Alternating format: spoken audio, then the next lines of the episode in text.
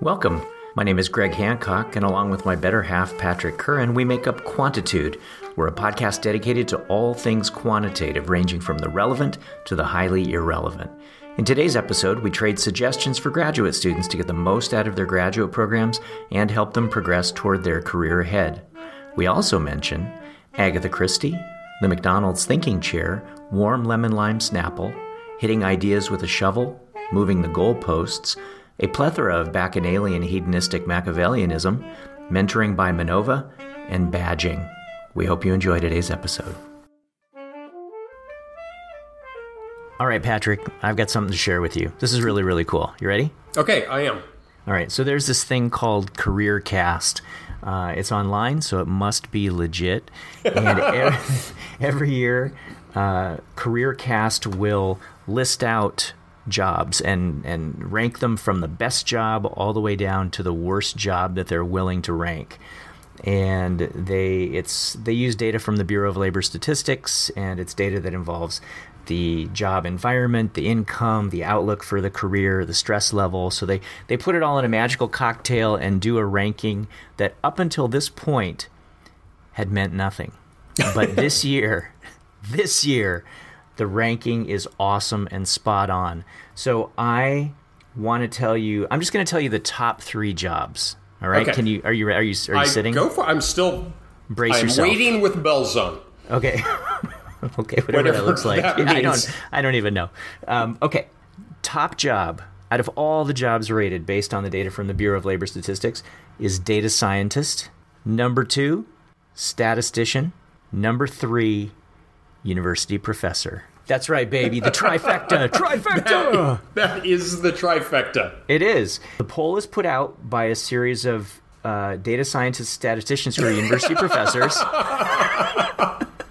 so you know it's correct. With a 100 a 100 percent return rate and an n of three. Yeah, that's right. That's right. It's reliable. The uh, how cool is that though, right? That is awesome.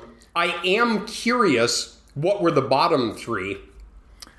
Well, I you know I, I don't know if we really want to denigrate anybody, but Well, we uh, never want to, but it happens anyway. It does. All right, sir. Are you ready for the bottom three? The number one worst job is taxi driver. All right. Okay. Number two worst job is a logging worker. But that's better than taxi driver. Better than taxi driver. And the number three worst job is a newspaper reporter. Number five is, uh, and this is important for you, enlisted military personnel, because you flirted with that. I did, but then decided to go to Boulder instead of uh, boot camp, and so I don't get any credit for that. Yeah, but you're in the top three. Hello. All right. So anyway, just thought I would share that. I thought that was Is pretty cool. Is data scientist a real thing? it's on the list. of course, it's a real thing. Okay. What are we doing today? So that is an excellent segue into the topic today. Mm-hmm. Because between the two of us, what we haven't added up yet, but we have been jointly a faculty member for we're chasing down half a century.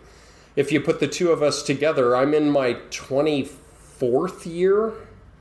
Yeah. So we're on the we we crossed over, man, because I'm I'm in my 29th year. Wow, you are old. Is that correct? 29th. No, that Let's can't see. be. Because you were like a high school teacher or something.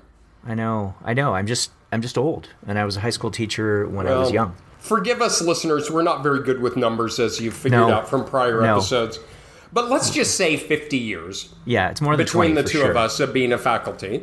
And of course, we were postdocs before that, and grad students before that, and undergrads before that. And uh, what we're going to talk about today is looking over our, our joint experience. What advice do we have for grad students who are c- coming up through the system? And, you know, through the focus of the, the podcast is it's quantitatively oriented. And so grad students who are focused on quant training, uh, data scientist, statistician, and so on. I hear the air quotes every time Yeah, you say data scientist. I hear air quotes. I just. I don't think it's a real thing. But also any other grad student, because Greg and I work extensively with grad students outside of direct quantitative realm who come through classes, who are in substantive areas in psychology, public health, education. Today is just, we don't have a strong uh, agenda or outline. We never do if you've listened to episodes before this. Um, but we're just going to kind of go back and forth on if a grad student is in our office or we're out to lunch talking to a group of, of students. What are some recommendations we have? What are what are things we've seen come up before and uh, heading off problems in the future? And how can you most efficiently use your time to become a data science statistician faculty member who drives a cab? yes. Um, well, I, you should start. I, I, you're on a roll, man. Uh, Throw a dart at your list. I was kind of hoping that implies I have a list. Oh. I, I, was oh. kind of hoping that we do take turns and then. I mean, I say, say something well, of substance and then you trash it, and, and then, I say something of substance and you trash it like that. Uh, you know, it's interesting. That's how Bauer and I uh, work. Oh. Yeah, Aww. is he does all the work and I criticize it. I'll start with an odd one. So we have established unambiguously that I'm a hypocrite. All right, people in my family know I'm a hypocrite people who work in my lab know I'm a hypocrite, and listeners who have hit this point in the podcast also know that I'm a hypocrite.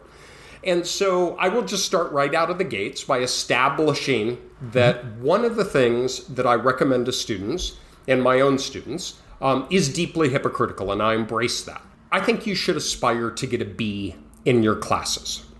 All right, maybe a B plus if you want, but aspire to get a B in your classes. And the hypocrisy okay. is that we selected you among other criteria, but we selected you to come to the graduate program because you're exceptional students and you study and you stay up late and you get A's on tests and you get A's on final projects and you had a high GPA, you studied for your GRE and you have GRE scores and I welcome you to the program.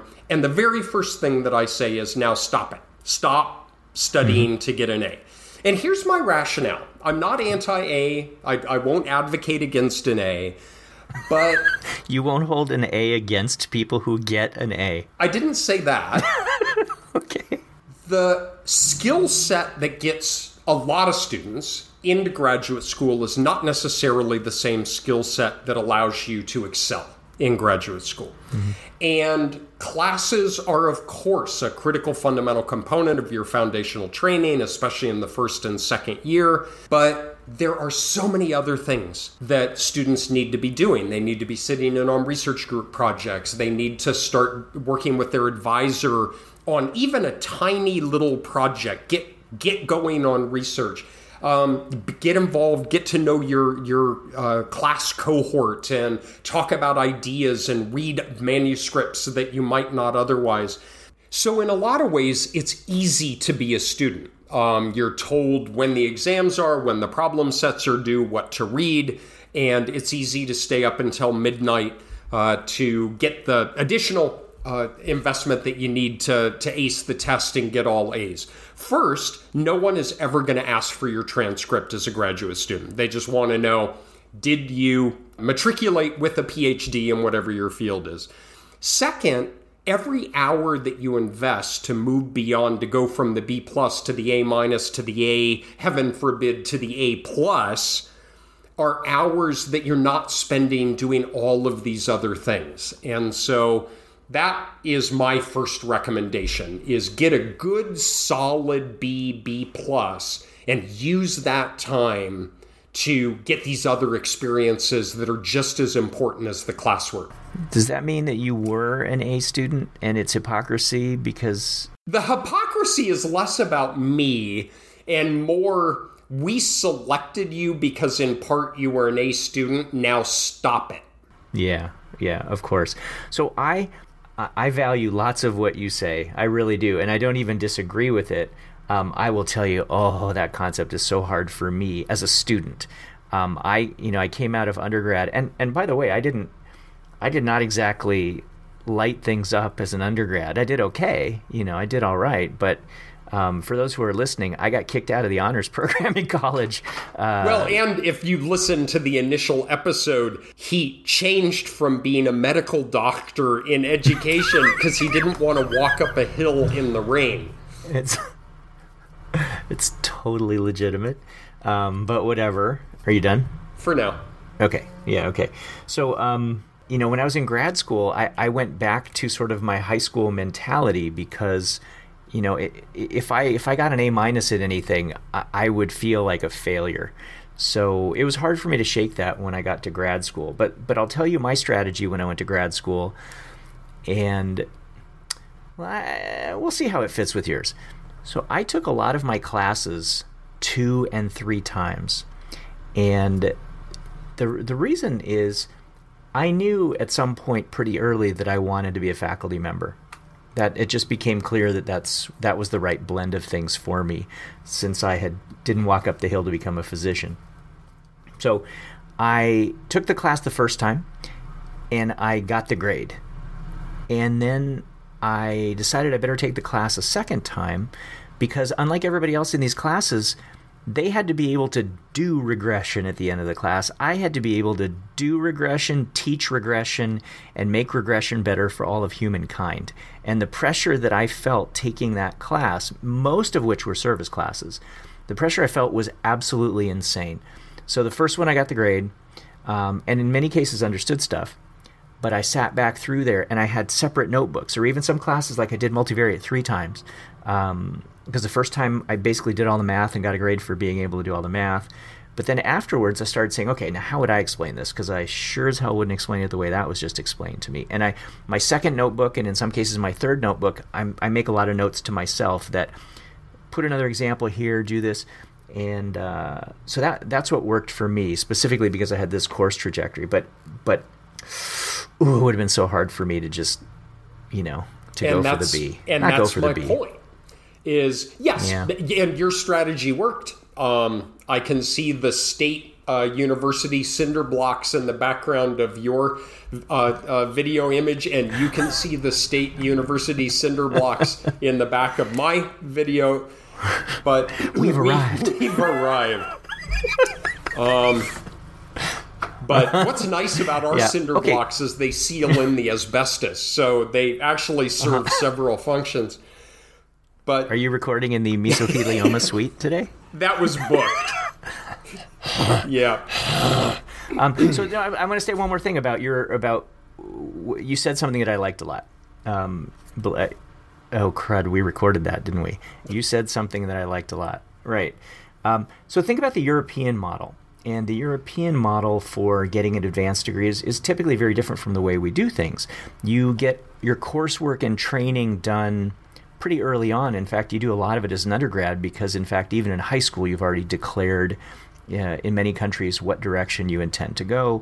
College serves a function that, in many cases, overlaps with what we do as a master's degree. So, when you're in a doctoral program, in much, uh, in many of the European programs, you're just doing research and you are on your own and you have to figure out what you need to learn. You need to go learn it yourself. You need to get involved in research. It is so self-directed. The concept of a grade and even in many cases the concept of courses is very foreign right? You might whatever university you might be at you might say oh there's a class over there in the in the math program i think i'm going to go sit in. But that's really just for the edification of uh, of yourself and moving forward. So so I like the spirit of what you say in the sense that it creates time for you to do other things, and, and it aligns with some of the ways that other people uh, do things elsewhere. That's a good one. Um, okay, I'm going to throw something out there. You ready? Mm, yeah, you already said this one on my list, so I'm going to cross that off, believe it or not. I mean, you said it in a very Patrick kind of way, but that's fine. Uh, I know you can't help it. So, this is with regard to research. and I obviously we want students to get involved in research, do lots of things. I happen to think that research is at least as much about the technical aspects as it is about the communication of what it is you're doing. And some people get really caught up in the simulation, or some people get really caught up in the mathematics of things, and those are really important skills to have. We couldn't do what we do without those things. But if you can't communicate what you're doing, I think that there's you have a problem in whatever field you go into after your degree. So, one of the things I like to tell my students is to identify what I call um, aspirational authors. And aspirational authors are people who do a really good job of balancing technical with didactic, um, and it can be it can be a whole article that's intended to be didactic, or it can be an extremely technical article but that someone who weaves in really nice didactic thread to make sure that they're pulling as many people in as possible. Um, at the risk of saying something nice about you, you are one of those people that I I very easily identify as someone who is a, an aspirational author. Um, I think Ken Bollen mm. does an outstanding job. You work with Ken; he's just very, very clear, cognizant of the reader. Um, technical writing is a total art and you are outstanding at it. Ken is outstanding at it. A number of other people are good at it. And I want my students to read what it's like to be able to communicate clearly because that's our goal. It doesn't matter if they're writing about something that we're not interested in. Um, it matters, you know, the craft of writing. So you're uh, you're good, and I want the students to be able to do that. I do have that recorded that you said something nice, and I appreciate that. Um, no, I really do. Is I don't think about myself in that way. I just kind of write and and kind of move on, and then write and move on. And so I very much appreciate the the compliment because I do very similar. As I have students read your work, uh, Bauer's work, Bollen's work. You're such a liar. You are such a liar. But thank you. That was so kind of you to be sensitive enough to feel the need to reciprocate. Go ahead. So I heard you say Bauer. Go ahead. I agree completely. And um, I aspire, I myself aspire toward the Bollens of the world. And the only thing that's really stood between me and that are 80 IQ points. But, you know, I admire the aspirational aspect of it. And so I agree. It's, it's, writing does not come naturally. You have to, you have to work at it. And, and, part of uh, uh, I, I, was very very fortunate to work with two senior people when I was in grad school. Laurie Chassin was kind of my overall graduate advisor in clinical. And then I was very fortunate to work with Steve West, and he chaired my dissertation committee. And he would spend hours with my papers and give detailed feedback on it. And it wasn't whether to use a semicolon or start a sentence with but but it was really this notion of how do you write? And I remember once we had almost a half hour meeting. I had opened a paper with let X be an N by P data matrix. And we had a 30 minute conversation about uh-huh. how horrible an opening that is to a paper. But I do agree mm-hmm. is pick somebody who you like, and different people will have different people who they like right? And and pick somebody who is is has a voice that you like and and you want to emulate and practice in that way. I think that's a wonderful idea. And good writers will tailor it even to different journals, right? Mm. If you if we played a game where I covered up the journal name and handed you a paper with a good writer, you could tell you know what journal that that was written for and and and I think that's sort of like the the culminating skill not just being a good writer but being a good writer for each specific uh, outlet Yep, I agree completely. Is mine is a little in my own writing, it's a little less journal specific and a little more like if I only gave you text and nothing else, you could mm-hmm. sort with 100% accuracy my peer reviewed journal articles and my book chapters. Mm-hmm. Because my book chapters, I'm much more comfortable in being more colloquial, uh, you know, kind of conversational style, you know, starting things with, well, you might think that this would mm-hmm. lead. And then in journal articles, I'm, I'm a little bit more formal. Although, as you know, in my papers, not a whole lot formal. Um, and I like um, that. I, I like that it's very approachable as a style. But it can also go to a fault. Is this has come up in other conversations? But one of the favorite reviews I got of my work was not very long ago from Psych Methods, and the line was, "This is the paper Agatha Christie would have written had she been a quantitative psychologist." and I laughed out loud when I read, read it, and then I was like, "Yeah, no, they're right." Yeah, but that's exactly right. Growth modeling on the Orient Express, so you totally set that up. Um, okay, all right, your turn. So I'll go back to Steve West, and um, mm-hmm.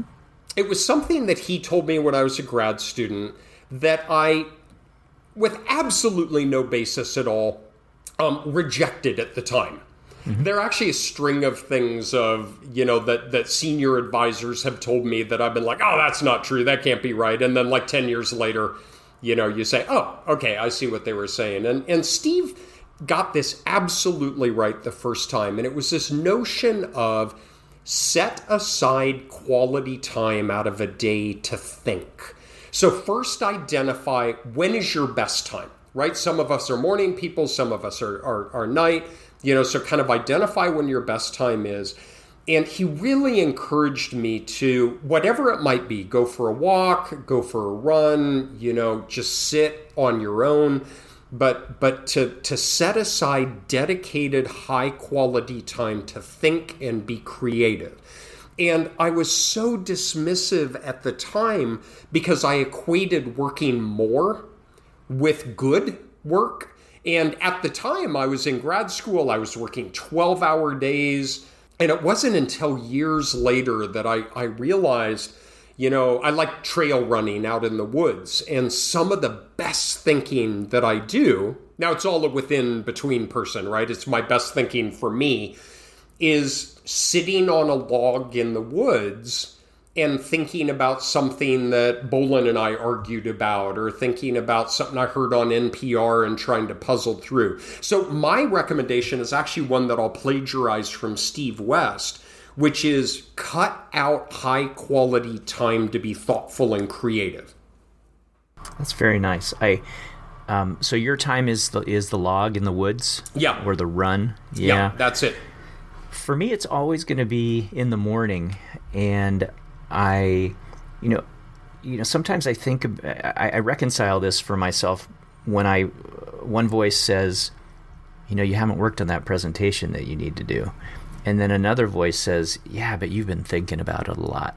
And the thinking that you do really is, um, really is working on it. And I, I get my, my best thinking done in two places. One is in a in a chair at McDonald's. Uh, I I just I go there early in the morning because I'm a, I'm an early morning guy. Um, so I might be sitting in an armchair in McDonald's at 5:45 in the morning, uh, thinking about stuff, working on stuff. I'm I'm high functioning in the morning, um, and then the other time is on my commute. Yeah, so my my commute is is uh, well, let's just say I carve some time out of each day to do a big, a nice block of thinking, mm-hmm. and sometimes I have more time to do thinking, and sometimes I don't. So this this would not be your thinking time, I'm guessing. No, I, I sit on a log and think about two things: is like puzzling mm-hmm. through some idea I have, and also wondering where the hell I am and how the hell I'm going to get back home. we found him out here. I, I get I get lost a lot. how long is your commute, by the way? If it's normal traffic, maybe eight minutes, but on a heavy day, it can be as much as nine. Okay. What, what I'm hearing is that your commute does not involve peeing in a Snapple bottle. I didn't say that either. Oh. okay. Uh, that's right. You're it's making not because a lot I have of to. I know you're making a it's lot because of I want to. There's a today. difference between having to and wanting to. All right. Um, all right. Is it? Is it? Oh, right. So we just. Yes. Yeah, it's your I turn. need to segue from Steve West and Snapple peeing. Um, here I go. Uh, this is something that I will tell my students who are flirting with going into academia. And I will say a lot of them are hesitant. And I don't think it's hesitant necessarily because, uh, you know, because they've seen something. In fact, they see people who are very joyful in that particular job, but they they can sense the magnitude of it. And for those people uh, listening, for that person listening uh, who's not in academia, um, it is there's a lot going on in academia. There's a there's a really nice quote which I will certainly mangle, um, but it's something like academia is a great gig. Um, you you only usually work half days, and it's totally flexible. Sometimes you work the first twelve hours, sometimes you work the last twelve hours. Um, I like uh, that. Yeah, so we work, um, you know, we work a fair amount, but but it's a very joyful kind of job, and my students my students worry. They say things like, I, I don't know if, if I'd be able to figure it out. I don't know if I'd be successful. And one of the, this is one of my classic sort of inspirational talks. I say, all right, close your eyes And I want you to think about the best professor you've ever had, right? Think about how inspirational that person was and what a what a joy it was to attend his or her class and or whatever that person did for you, yada yada yada. Okay, have you thought about that particular person? Now, get rid of that thought entirely. Think about the worst professor you've ever had. I mean, god awful. The classes were disorganized, the person didn't communicate very well, wasn't particularly fair, always scattered, whatever it was that made that person the absolute worst professor. That person figured out how to be a professor. So, if that person figured out how to be a professor, why can't you figure out how to be a professor? So, think about not where the highest bar is you have ever seen, think about where the lowest bar is, and you know you can do better than that. And it usually gets a little chuckle out of the people, but um, but they, they can always name the worst professor. Right. I ask them not to, right? But they, they know who that person is. And I go, look, look, people figure this out. You can figure this out too. Um, anyway, so I don't know if that resonates with you at all or not.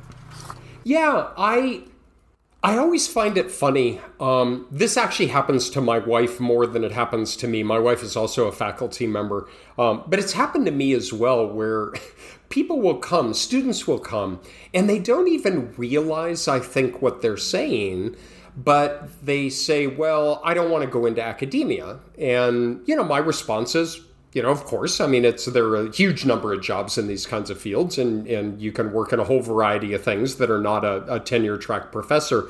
But I am curious, you know, well, why not? I mean, you're, you know, we, in a nutshell, a faculty member is paid to create knowledge and tell people about it, and that's a pretty good gig. You know, as I I I love my day job, and so I'm curious. It's like, well, why not?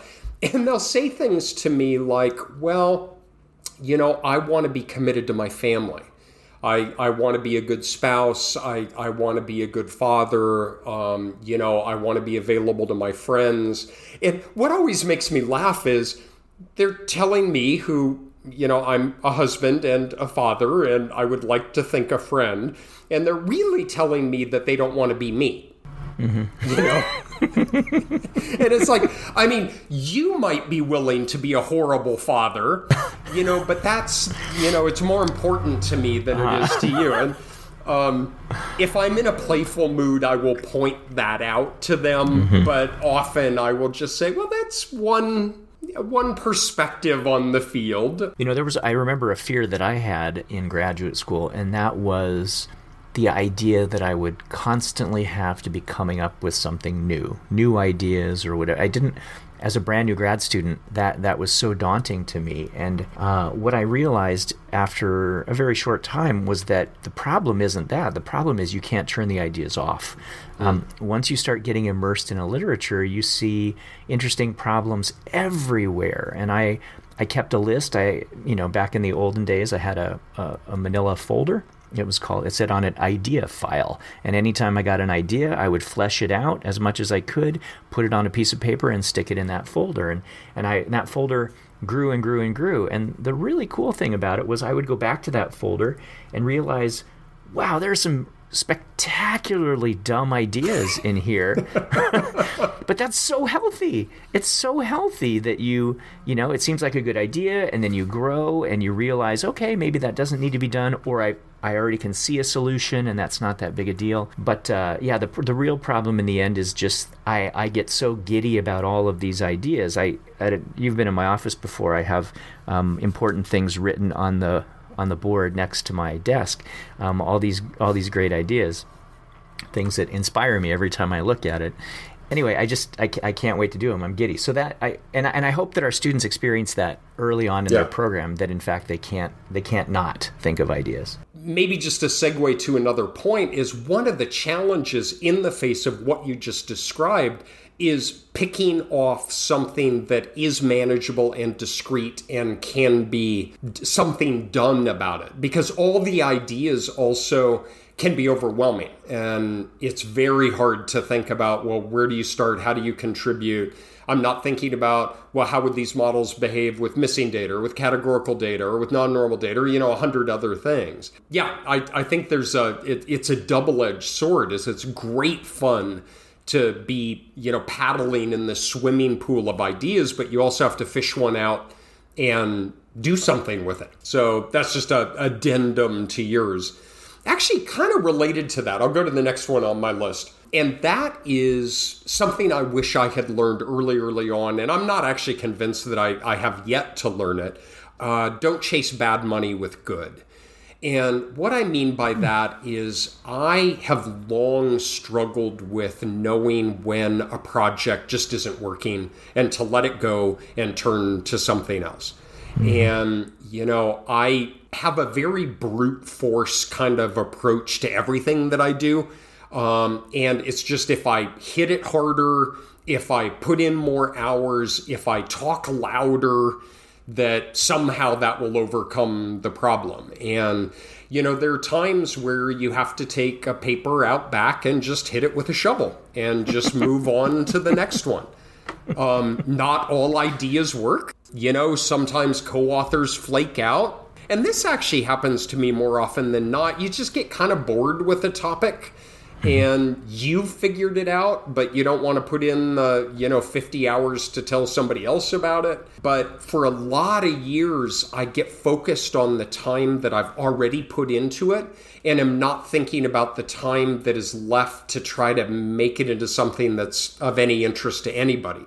And so you you look at the 100 hours you've invested in a project and you just can't bear to have nothing come of that. And so you think, well, I'm going to put in another 50 hours to get this meh kind of paper out of it. I wish somebody taught me earlier on. Ah, I take that back. A lot of people taught me and I ignored it. Mm-hmm. Is I wish I had better appreciated early on. Those 100 hours are gone. Those 50 hours are yours to do anything you want with. And don't apply them to something that's going to lead to you know, just a paper that's eh, okay, when you could invest it in something you're more excited about or that has a better chance for survival. Yeah, it is a sunk cost, I believe is the term. Um, but I, I want to qualify something that you said, uh, where you said something about you're worried that you, you're not going to get something out of it. Um, and you did get something out of it, and you hit it in an earlier point that you made. You you got learning out of it. And I don't mean the wisdom not to complete the project.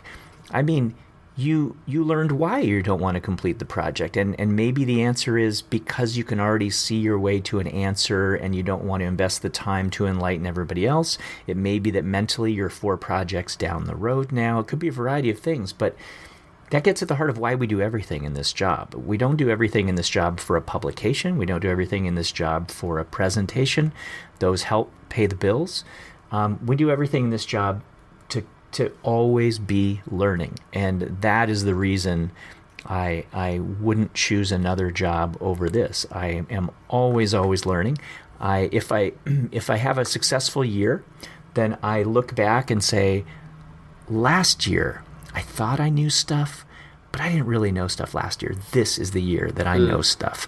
Um, and that's what makes this job great. That, you know, I've had some off years. Um, we always have some off years or years that we've got other things going on. But, but for the most part, I look at each year and I say, e- even if I haven't accomplished a lot by, by the measure of a Vita, I understand things so much better at the end of most years. And I consider that a win and I consider that a win. With you know, even when I have to take the project out uh, behind the house with a shovel, or when reviewer two takes my project out behind the house with a shovel, um, we learn things, and that's what makes us so great. I would say.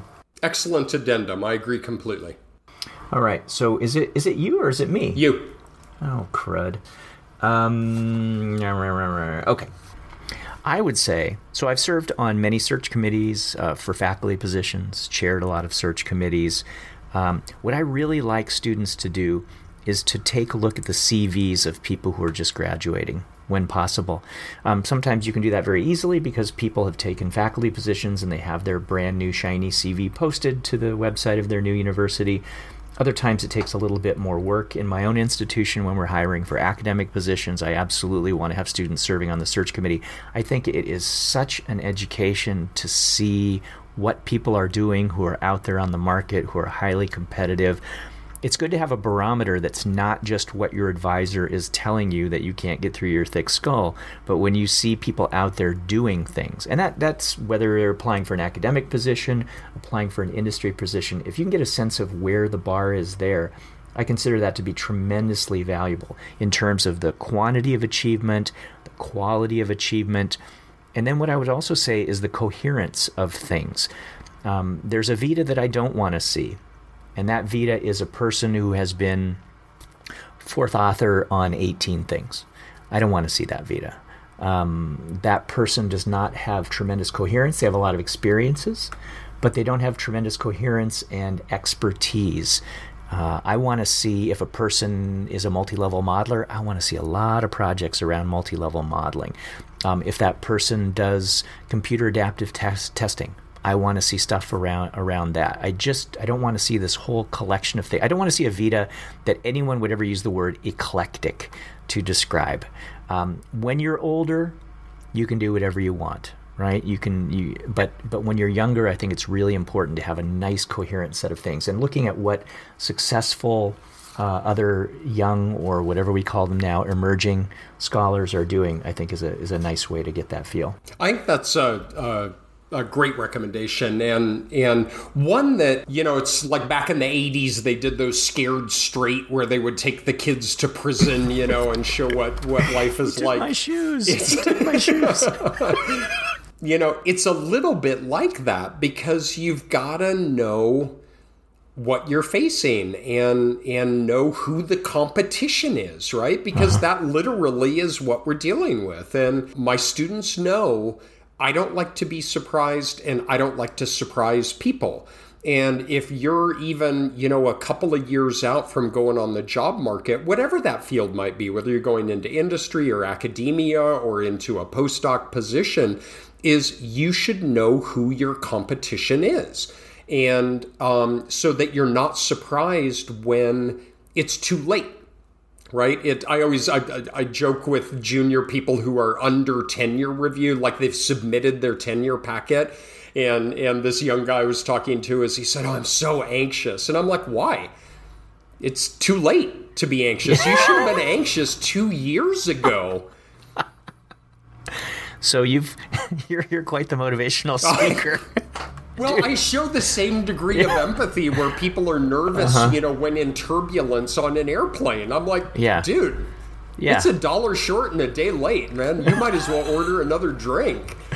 Is be anxious when you can do something about it. And so, you know, I, I totally agree. And mm-hmm. and it is it is frustrating. So my dad was a high school teacher and then moved into public school administration. And, you know, he would talk about how how not just academia but just life in general is they constantly are moving the goalposts on you is mm. when he uh, uh, you know was a, a, young man almost everybody had a high school uh, degree. And if you wanted to distinguish yourself, you went to college. That was the point of distinction. And so we went to college. But then more and more people had college degrees. So you got a master's. Well, then masters were falling out of the tree. And so you got a PhD and now a postdoc. Well, now the field is going where you have multiple postdocs, you know, in some uh, uh, disciplines. And, you know, he would kind of shake his head and he'd say, you know you move the ball down the field and then you huddle up and you go up to the line and and the goalposts are 20 yards farther down than they were when you went into the huddle. And so knowing that i think is a really wonderful uh, thing to do is to know what the expectations are and, and who your you know peers are who you're going to be uh, uh, vying for for these limited number of positions that are out there. And it, it's really healthy for us too as more senior people because you know, I look at the Vitas of oh, people God. coming out, and I I don't know how I ever got a, a, job, an interview, whatever. It's just amazing what people are doing. Yeah, we uh, we look at CVs now that are stronger than when I was tenured, and wow. yeah. You know, maybe that's more about me than the field, but um, you know, it, it just keeps going and going and going. So I think that's a I think that's a, a great recommendation. Um, All right, so for me, I've got like one bigger one that has a couple of sub ones that I'll slip in. So I'm, I'm going to be sneaky and do a couple at once. Okay. Is this one sounds uh, more antisocial than it actually is? and that is, I, I quite literally tell my graduate students to be selfish. Mm-hmm. And what I mean is not like push the other person out of the way and it's like intellectual hedonism, right? That's what I always think about. It's just like, like none of us are brave enough to be true, like bacchanalian hedonists is, mm-hmm. but we can be intellectual hedonists, and we do what we like, and we try to not do what we don't like. I'm talking about being selfish in we are faced with a plethora of opportunities, and I'm using air quotes and opportunities. Uh, if you're a graduate student and you know factor analysis, and a, a, faculty member will say, Oh, you know, Joe, I've got this great opportunity for you. I will give you an 11th authorship mm-hmm. if you do this EFA for us and you're like, wow, what what a great offer that is. I, I encourage my students to ask myself themselves, excuse me, I encourage my students to ask themselves, uh, how am I going to benefit from this? And again, I don't mean it in a hedonistic Machiavellian kind of way. I mean it in how is this going to move you forward in something that you're going to learn? or in something that you're gonna uh, an experience that you're gonna get or maybe a group of people who you are gonna meet and you need especially as you become more advanced in your graduate studies, to learn how to say no and to begin to close doors, right? One thing I talk to students about is like, oh, I want to keep all my doors open. And it's like, well, that works great as a first year, you know, and maybe a second year. Third year, you're going to need to swing one of those closed. Fourth and fifth year, you're going to need to swing two or three or more of those closed. When presented with an opportunity, think to yourself, how will I benefit from this? And use that as a guide as to whether to get involved in a new project or do a new opportunity or not. Um, so I'm still just a tiny bit stuck on the fact that you you used hedonistic, bacchanalian, plethora, and Machiavellian in the same like paragraph. Might have been two paragraphs. Uh, that's that's somebody has a word a day calendar. um, wow. Uh, yeah, yeah, I, I agree with the. Um, notice I'm going to interrupt briefly. Yeah. Those were not four independent words, so I'm I'm I'm referencing Bacchus and Machiavelli, and I mean I think this reflects and hedonism and and hedonism. I think this reflects more poorly on me than like actual vocab for the SAT. So, did you did you type hedonism and then right click on it while we were t- while we were talking? It's actually Control F seven in Control Word, F- and it just pops okay. all these great things up. Dang. Yeah. Um, you are a plethora of information. Yeah. So I um, so I'll tell you I'll tell you a funny story that wasn't as a grad student, but it was as a faculty member. When I started a new faculty position, um, I did not know what the heck I was doing.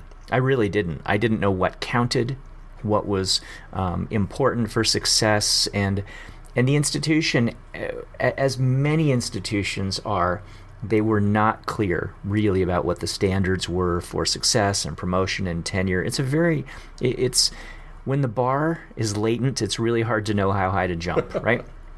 So, I um, um a, fac- a senior faculty member came to my office and said, "Well, you're fairly new here, and so I thought it would be a good idea if you got some mentoring."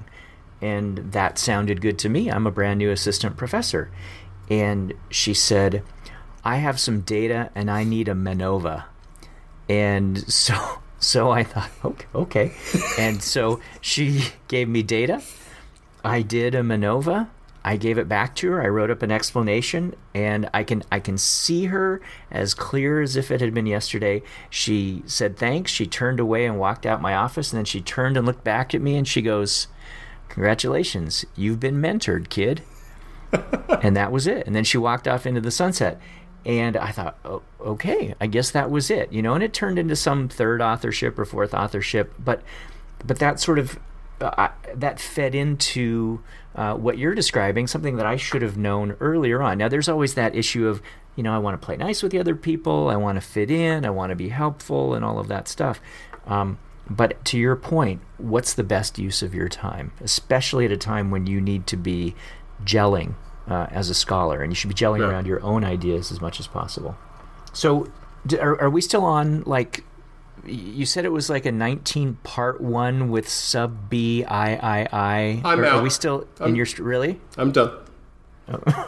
No, you're not. Selfishly, I have nothing more to gain from this, so I'm going to stop. Okay. Um, I'm going to take a sip of Snapple, and then I'm going to give you my. I hope you is- grabbed I the just right. opened it. I, hope you grabbed the right bottle, buddy. I did you hear the as I, I- o- I did as I opened it? okay. What is that? Lemon lime? It's warm. Okay. All right. Uh, so I would say, mm, I, I know that you're going to have. You got to have at least one more. I you, you I know your lists. You, there's got to be something in the corner of a post-it that Yeah, you're I uncertain got about. a, I got a couple of quickies. All right, I, let me let me stick this one in, and then you can rattle off the rest of your of your list. All and, right. and honestly, I could go on a long time too, and that's just because of you, the fact that you and I have been doing this for well over ten years. um, uh, so this this And then another 10, and then then- another 10, and yeah, right, Yeah. So um, go to conferences. It sounds simple. Go to conferences. Yeah. You got to see what other people are doing. You got to listen to what they're doing. You got to calibrate yourself and understand what, what are the ideas uh, out there. Who are the people who are out there? It is so, wh- what I used to call it when I was much younger, when there wasn't an inner the interwebs. Um, I used to call it badging, where I would walk down the hall and look at people's names as I'd pass through the hotel, and I'd read people's names and I on their badges, and I'd go, oh, "That's her, that's him." That because you didn't have their their presence constantly, you know, constantly seeing them on social media. But then you would go hear these people talk, right? You would hear you would hear these eminent scholars speak. You would see what their graduate students are working on. You would get to know those people. And I don't mean ingratiate yourself in some sycophantic way. Ooh, that's a big word. That just came. Okay, um, you might want to write that one down. And Control F seven, okay. whatever So, whatever that was. Way, that was W A Y. Yeah. Okay, got it. Uh, but but actually meeting the students who are presenting is a great thing to do. It's nice if you can go meet the scholars and talk to them about their papers and all of that. That's a that's a very nice thing to do.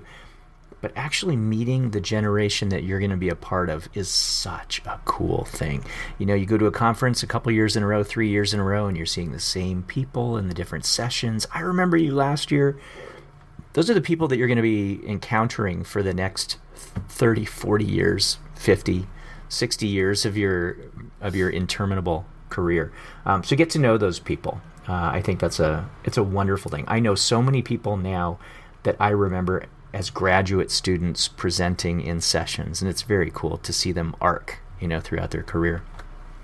Yeah, I, I totally agree with that. And, um, you know, it's one of those things. Uh, when I first was going, people would say, oh, you got to go schmooze or you got to go network. And it's not. It's not. It's meeting your peers and it's meeting future colleagues. And I remember going to conferences and coming back with pages of notes.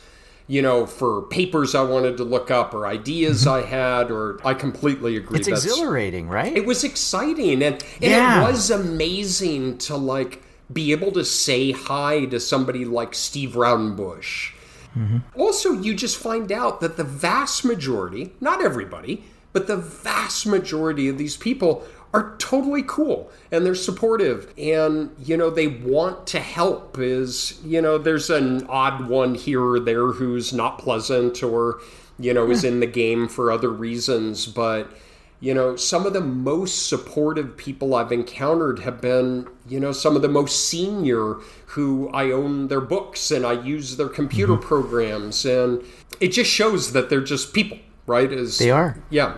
Um, I strongly agree. So I got two I'll throw on, and I'm gonna I'm gonna subclassify them. I promise these won't take long. I'm gonna subclassify them. One is gonna be a grumpy old man, and one is gonna be a trite, a totally trite vacuous one. So I'll start. I'll start with my grumpy old man, and okay. then transition to my vacuously trite one. Mm-hmm. My grumpy old man, and I am serious in this, is, you know, take responsibility for yourself and for what you do and what opportunities you have. You chose to go to grad school. You're making an effort to go to grad school. You're making sacrifices to go to grad school. And just take responsibility for that as you make your own opportunities if you're lucky, you have a good supportive advisor who's going to, you know, work with you and to give you, you know, chances to become involved in research and and you know to meet people in the field. You have colleagues in in among your cohort of classmates, but at the end of the day, you're responsible for what happens to you. And don't wait for people to bring you an opportunity to write a paper or to give you an idea to do something is mm-hmm. you know this is a job graduate school is a job you're hired in you're paid for it you're working up through the ranks you're learning. While you work you get promoted from masters to comps to doctoral candidate. And so it's just it's a minor point but take responsibility for making things happen and own the position that you're in. I, at the risk of being uh, the other grumpy old man, the Waldorf to your Statler, or whatever order that is, um, I, that that to me is one of the most important take-home messages. That you cannot sit around and just wait for opportunities to fall in your lap. Um, this is not. I don't know if you've ever been to one of those Brazilian like fogo, the churrascarias, where they bring around food on a stick and they just cut it off at your plate. That's not graduate school generally, right? People aren't just going to bring things to you and ask you what you want. Oh, would you like a different cut of this? No, you go knock on the professor's door and you say, "Hey, can I talk to you for a few minutes about stuff you're working on? Um, and if there's it might be a place for me to work on things." You, this is there's never going to be another time like this that you have in graduate school where there's so much richness around you but you have to, as you said, own it. You have to go grab it. Um, it's a um, it's a magical time that I only appreciate more and more as I you know as I get older, and that I try to create in the program that um, that we have here at Maryland. But oh my gosh, yeah, own it, go out and grab it. Thank you, Statler. Thank you. Actually, I think I'm Statler. Really? You can be Waldorf. What is that? What, which one's which the one tall is... one? I think that's the. Uh, anyway. Oh. All right. Oh, so we can move to um, vacuously trite. And mm-hmm. I'm as serious about this one as I was with the take responsibility, um, mm-hmm. which is you got to take care of yourself too. I didn't appreciate that when I was in grad school. I equated working with doing well. If I was in front of a computer, mm-hmm. then I was progressing. And if I was not in front of a computer, then I was not progressing. And I had a buddy of mine, he and I were very close friends. And it's funny looking back is we worked on the same project and it would be the end of the day and he would say, "Well, I'm going to go home. I'm going to go for a run, eat a little pasta, shower and come back." And I never did that myself. I was like, no, I mm-hmm. got to work. I got to be at the computer. I got to do it. And I would hammer away, and he'd go for a mm-hmm. run, eat some spaghetti, take a shower, come back. And then I was always perplexed as to why he'd come back and he'd be like awake and alert and in a good mood and joking. And I was just like this giant pain in the butt, grumpy guy. But, you know, go for a walk, go for a run, go for a bike ride, spend time with friends. It's just you know, preserve that bandwidth. It goes back a little bit to, you know, when I raised Steve West's thing earlier of, you know, you you've got to take care of yourself so that you can do do good work. And I can say this from not a standpoint of hypocrisy, as I went for years not doing that. And mm-hmm. um, I think I work better and more efficiently when I actually work less. And literally, as I speak, so it's closing in on four o'clock, I'm looking out the window, it's 70 degrees out, and um, my mountain bike is in the back of my van. And when we wrap up here, I'm going to go for a bike ride, head home, make dinner, and then do a little bit more work before bed. And I think that's a really important thing to try to do. Hugely important. This and the fact that you are doing this now as an active senior is critical. um, yeah, I, I, don't think it's a trite piece of advice at all, and uh, I encourage everybody to to invest in themselves because you know what would be trite would be to say it's a it's a marathon, not a sprint. But in fact, you know, keep yourself energized, keep yourself um, keep yourself moving, and and I, I don't really want to take the last point, but but that was the last thing that you had, right? Yes. Okay. Yeah. So the the other thing I think that's really critical to clarify is that Waldorf is the short one that's stockier. All right. And Statler is the tall one. And so you just you just dissed me a little bit because I'm I'm shorter and stockier, didn't you? D- did you miss that? I mean, I thought that was kind of clear. Whatever. Yeah, I, have I another Snapple to have you. another drink of lemon lime Snapple. Mm-hmm. Yeah. All right. So I think we're tapped out. I, I don't I don't think there's another idea in your head. You uh-huh. have no idea. Okay, speaking of ideas, Yes. no, I'm going to stop right there. An idea What? is it's been too long, and we're going to wrap Okay. up here. So um, That's a cliffhanger. that's That a is cliffhanger. Yeah, we'll talk about it some other time. Thank you, everyone, for your time. Greg and I sincerely appreciate it. Uh, if this was not useful, maybe it was at least semi entertaining, and you'll never drink another lemon lime Snapple in your life. Yeah. All right, I'm Thanks outta very here. much. All right, everybody, take care. Go ride your bike. All right, bye bye. Thanks, everybody. Be sure to check us out on iTunes, Spotify, or whatever platform you use, and please leave us a review. And be sure to tell your friends. Also, you can follow us on Twitter. We are at QuantitudePod, or visit our website, quantitudethepodcast.org, to check out past episodes and other cool stuff. This is Quantitude, doing our part for public health by making you wish you were having a colonoscopy instead. Today's episode is brought to you by Propensity Scores, committed to instilling a sense of childlike magic in all causal inference. By The Regression Fairy, bringing you negative variances and correlations greater than one since Gauss and Markov were playing beer pong together. By Greg's wife. Seriously, she'll support anything that gets him off his butt and out of the house. And by the K9 Zap electric pet collar, because the directions don't say you can't use it on your graduate students. This is most definitely not NPR.